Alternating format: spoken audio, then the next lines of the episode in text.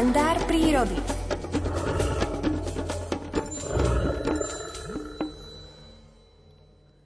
Keďže na Slovensku žije odhadom 600 až 800 jedincov medveďa hnedého, stretnutie s týmto kráľom lesa nemusí byť v pohoriach stredného, severného a východného Slovenska ničím výnimočným. O svojom prvom stretnutí s medveďom píše prírodovedec Miroslav Saniga v knižke Rozímanie s medveďmi, číta Alfred Svan. Prvé skutočné stretnutie s medveďom som zažil však až ako 14-ročný. Horári ma poslali vyznačiť hranicu ochranného lesa zo sedla Veľkého Šturca cez východné Prašnické sedlo, Veterný vrch a západné Prašnické sedlo na Repište.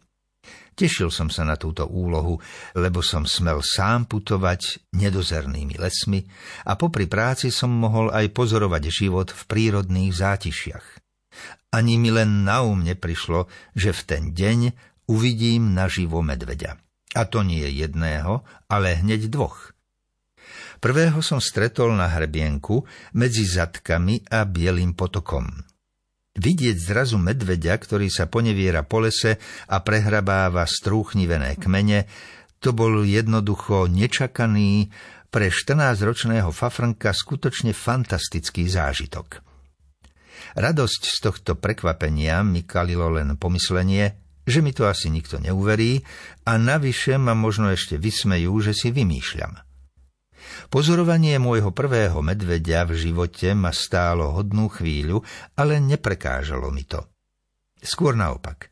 Potešil som sa, že mi Maco takto neplánovane spestril pracovnú vychádzku. Robota mi potom šla viac od ruky, aj keď som bol mysľou stále na miestach, kde som ho pozoroval. A to som ešte netušil, že mi pani režisérka Príroda zinscenuje v ten deň ešte jedno milé prekvapenie.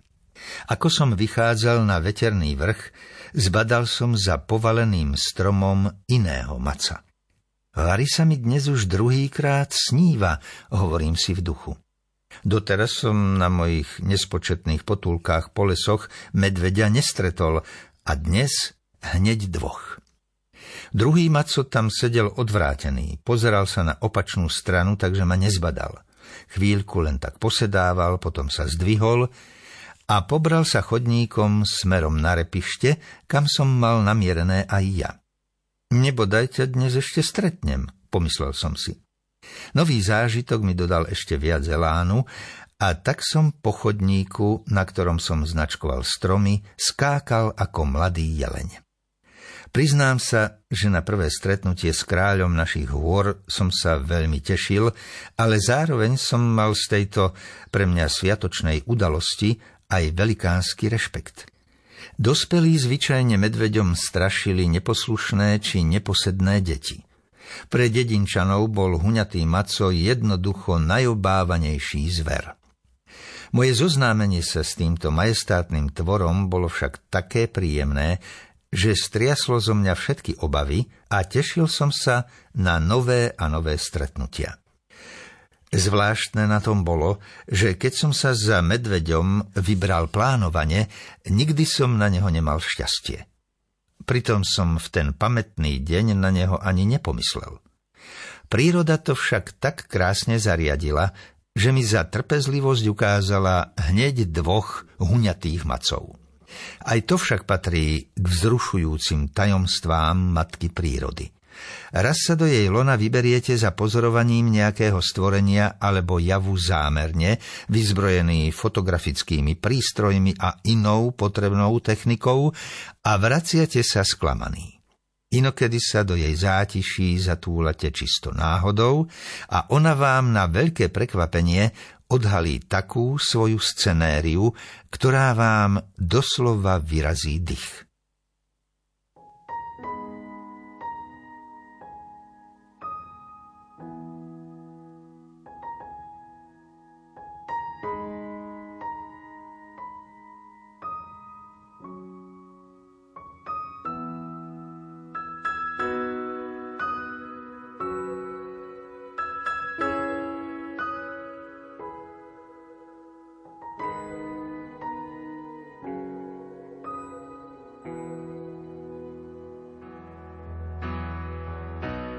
Neviem nájsť vrbu bútľavú,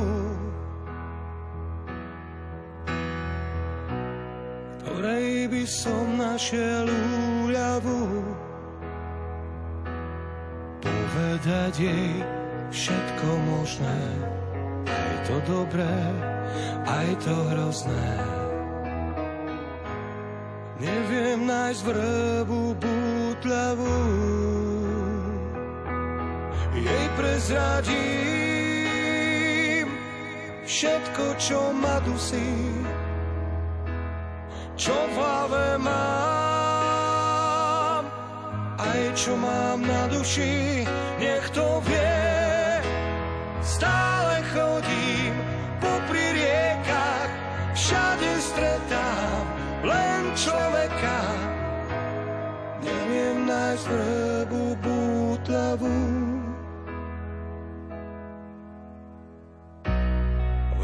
Sú v krboch už spálené, komu poviem svoje trápenie. Ak ju nájdem, viem, čo spraví, tú rieku slov nezastaví. Vrby sú v krboch už spálené, prezradím všetko, čo ma dusí, čo v hlave mám, aj čo mám na duši, nech to vie. Stále chodím popri riekach, všade stretám len človeka. Neviem nájsť vrbu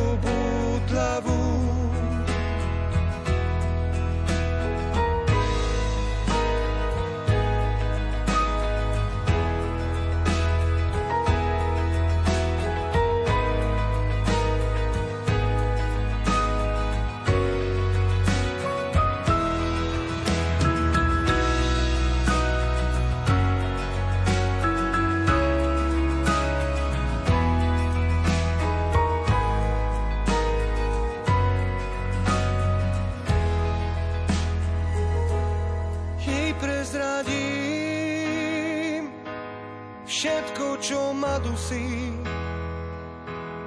čo v hlave mám,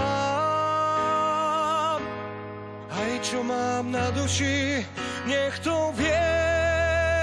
Stále chodím popri riekach, všade stretám len človeka.